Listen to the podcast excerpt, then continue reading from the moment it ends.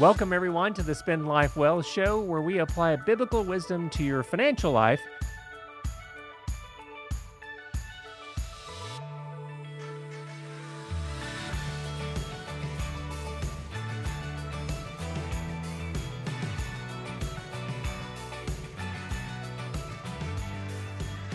Securities offered through Cambridge Investment Research Incorporated, a broker dealer, member FINRA, SIPC. Advisory services through Cambridge Investment Research Advisors Incorporated, a registered investment advisor. Cambridge and Clear Vista Financial are not affiliated. Discussions in this show should not be construed as specific recommendations or investment advice. Always consult with your investment professional before making important investment decisions. Welcome, everyone, to the Spend Life Well show, where we apply biblical wisdom to your financial life and journey. I'm certified Kingdom Advisor Mark Trice. I'm in the studio, as always, with fellow financial professional Jesse Hamilton. Hey, everybody. Welcome to the show. Hey, Jesse. Last episode, we were talking a little bit about the kind of the basic biblical principles of tithing Right. and giving. Introducing the idea. I like to say give, but Yeah. tithe sounds more ritualistic. Giving is more of a worship thing. So we're today we're going to talk a little bit and uh, talk about tithing when we're in retirement. Yeah. So you've made the shift. Maybe you stopped working or, or career shifted and slowed down. And maybe things have changed. Do you still tithe? A lot of people ask that question, and there's lots of lots of responses that people have given. We're going to get into a little bit today, um, but a lot of people think, well, now I'm on a fixed income, Right. but you're still getting income, right? You got You are. income from Social Security in different places, but why do we tithe? So we're going to talk about. I'm going to lay the foundation. Some of this is from the last episode that we did on tithing, because some folks will argue that uh, Christians are no longer under the law. And I don't want you to think of tithing or giving as being under the law. Giving's really an act of worship. It is. And a lot of people get tied up in the fact of maybe they're taking their income from prior savings. And in that case, they've already given some from it. Or maybe it's a, a pension and you, you don't have that money yet. Um, people have a lot of questions around there. But yes, we, we are no longer under the law and it is an act of worship, not a requirement. Right. So some of those verses uh, that you can refer to are Genesis fourteen twenty, Leviticus twenty seven thirty, uh, Luke eleven forty two, and Malachi three eight through ten. So that's from Genesis, Leviticus, Luke, and Malachi. So let Jesse, let's just go through a couple of these little things. You know, Genesis fourteen twenty, and which says, "And blessed be God Most High, who has defeated your enemies for you." Then Abram gave Melchizedek. a tenth of all the goods he had recovered. I let Jesse. we we had that words. one in the last episode, but Yeah, there- that's Abraham. That's pretty early on. right. And then we can uh, move on to Leviticus 27 says a tenth of the produce of the land, whether the grain or the fields or fruit of the trees, belongs to the Lord and must be set apart to him. all the way in the New Testament in Luke eleven forty two. What sorrows await you, Pharisees? For you are careful to tithe, even with the tiniest income of your best uh, your herb gardens, but you ignore justice and love of God. You should tithe, yes, but not neglect the more important things. Right. this is really coming from from Jesus and admonishing the Pharisees for them being real ritualistic and following the law to a T. He wasn't saying that was wrong. He's like, "Why are you doing this?" And that really sha- shapes our focus as a Christian to focus on the uh, more giving as an act of worship Right. and giving to those things that are important. Yeah. So giving that exactly 10% of your income does not discount you from any other forms of worship or spiritual growth. Right. So why is tithing or giving easier during your working years, Jesse? So some people, uh, you know, consider tithing to be one tenth of your income, and it's often simple to calculate this. If if you earn ten thousand dollars, you give one thousand. It's just simple math that people like. So you should may maybe some people question whether or not they should calculate their giving from gross receipts before tax or net income after tax income. This is a personal decision. Uh, we run into all sorts sorts of types of people that are, hey, I want to do it on gross, I want to do it on net. That's between you and God.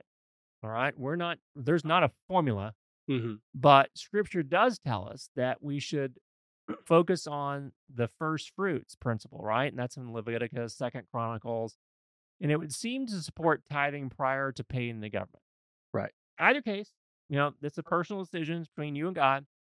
It's an mm-hmm. easy way to calculate by applying that 10% amount, right? It is. And we're talking about all types of tithing depending on where the money arrives, right? This could be to your church, this could be to different Christian organizations that you support. A lot of people think traditional tithing is 10% to the church, and that's not what we're saying. No, not necessarily. And you know, as long as it's for things that are are important to impact the kingdom and so forth. And the 10% is just just a rule of thumb Mhm. for for a Christian believer.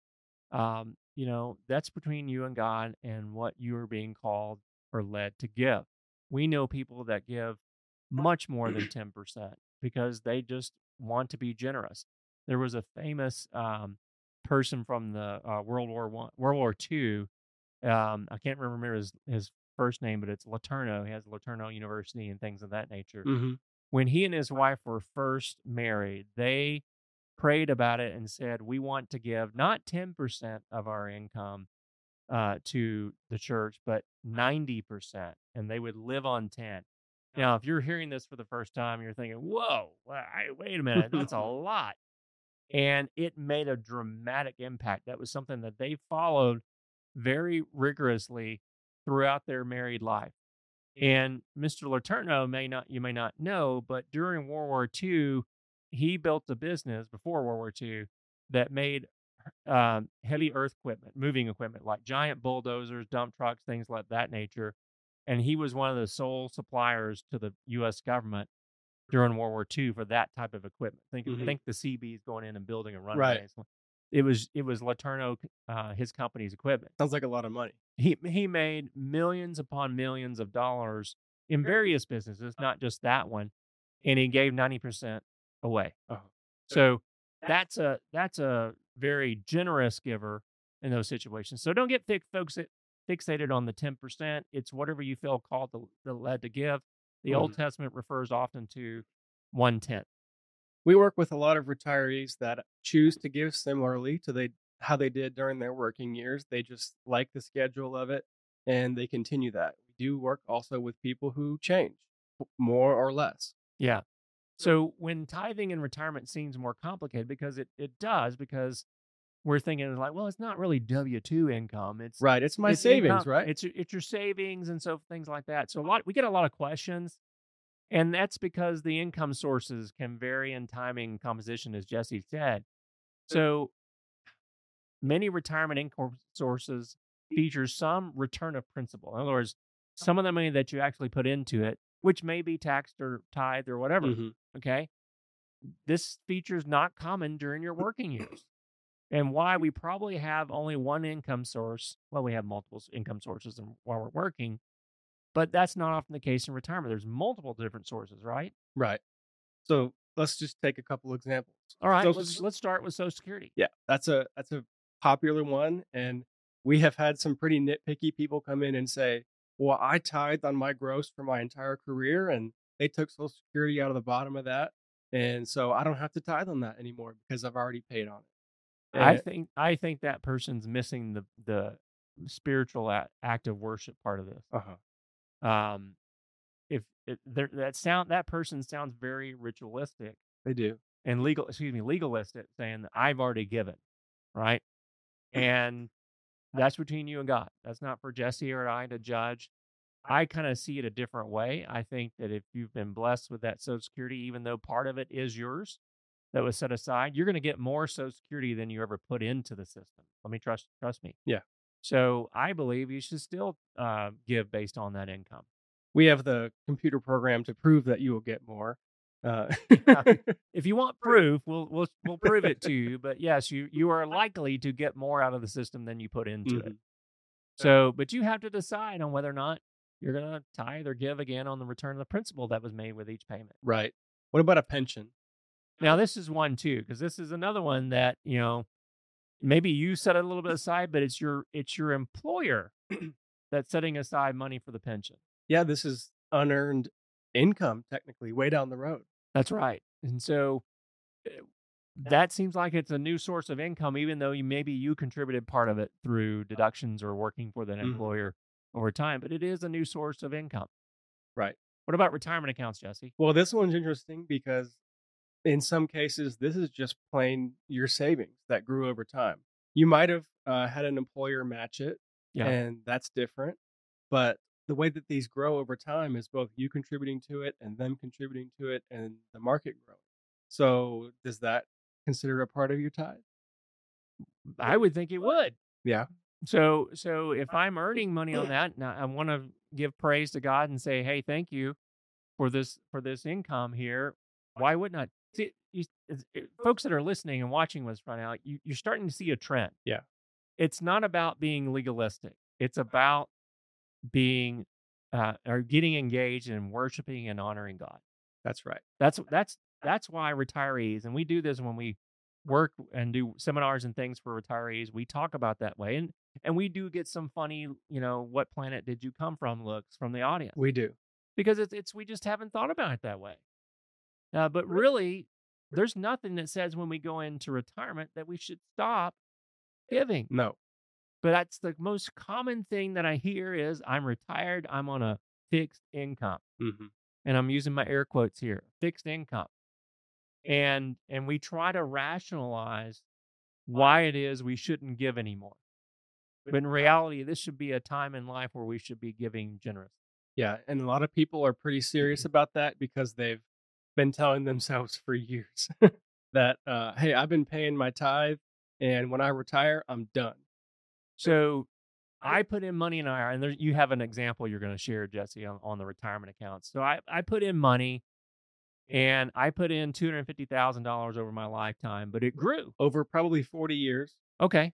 You you buy some high, some low. So low. let's pick a number, what it might be worth when I retire. So just give, Uh, take let's us just through this example. let's do an even one million dollars. All right. So I we like had seven hundred fifty thousand dollars in market growth over that Okay. period. All right.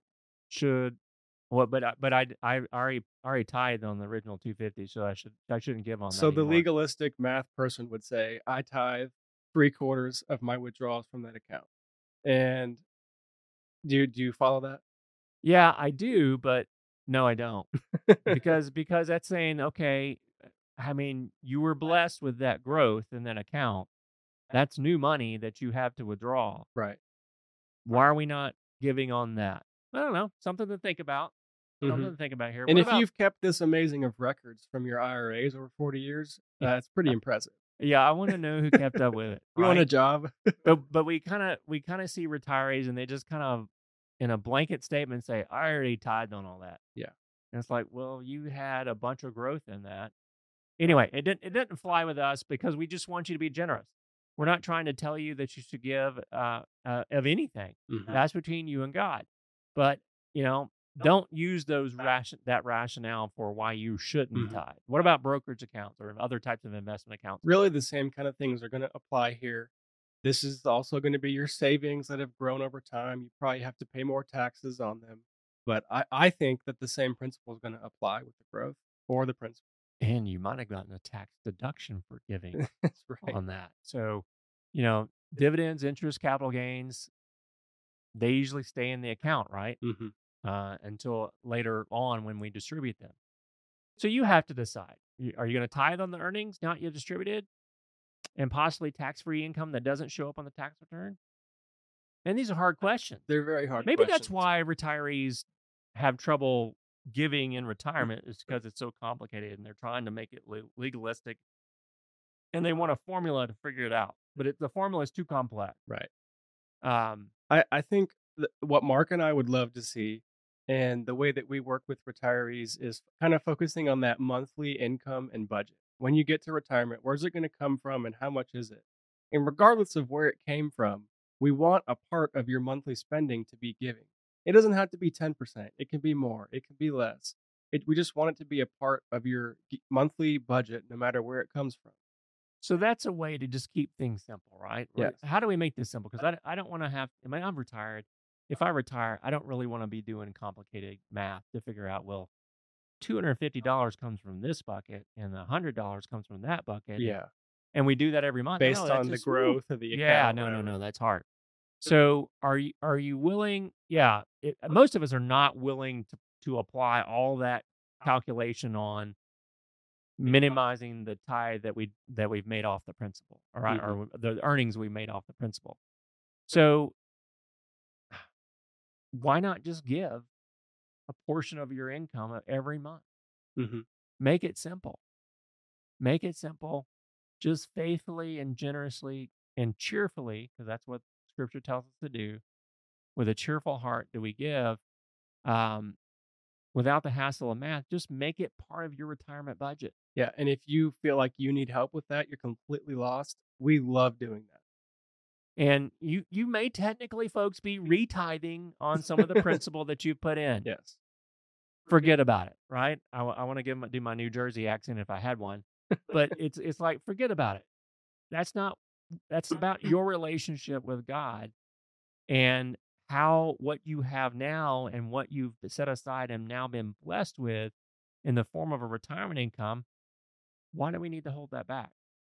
I don't think we need Make do. sure your spending plan in retirement allows for tithing. It's still the top of the list, folks. It hasn't changed just because you no longer get a paycheck from your employer. We want everyone to have a generous and cheerful heart. And so, you know, if it's not possible for you to do that, you're struggling to make ends meet. In that case, you should tithe on the growth, but not the principal. But I I know how it is. I know how sometimes when it when it's tough to make ends meet, don't retire until you figure that part out. Right. Because I think uh, what happens, a lot of people they they get ready to retire and they retire without even thinking about where's all the money going to come from. We're having a workshop workshop sometime in a live workshop in our Central Texas area at the end of February. We're going to talk about this and you know getting the most retirement income you can from all the sources that you have. And so don't worry about the calculation. Be like the widow, give what you can, but make sure that it's part of that. And if you're wanting to retire, please come talk to us because it's uh not retirement planning if you retire and then ask us if you have enough. That's right. Which And does that's happen. happened. That that has happened a number of times. we're sitting in we were meeting with someone and they they say, you know, I want to make sure I've got enough to retire on. And I go, okay, when when are you thinking about retirement? He goes, oh, I gave notice yesterday. that's that's happened multiple times in that some form or fashion. So prepare for retirement so that you can continue to bless others with your time, your talent, and your treasure. And we hope that that this stage of life, this next chapter of life called retirement, allows you to be generous, more generous in so many ways, not only with the wealth that you've been blessed with, but also the multiple talents and your time that you can give to others as well. Right. So, Exactly. Jesse, I don't. Is there anything you want to add to to our conversation today before we wrap up? And I've, I've already said this, but we love helping people figure out what that number is, what's right for you, when you what you can afford, and what how to get your heart in the right place. hey, give us a thumbs up on the YouTube channel. Uh, we really appreciate that. And if you want to get updated when we have new episodes, make sure you follow us on that YouTube channel. But for folks from uh, from Jesse and I, we wish you all the best. Have a wonderful week. You've been listening to the Spend Life Well show.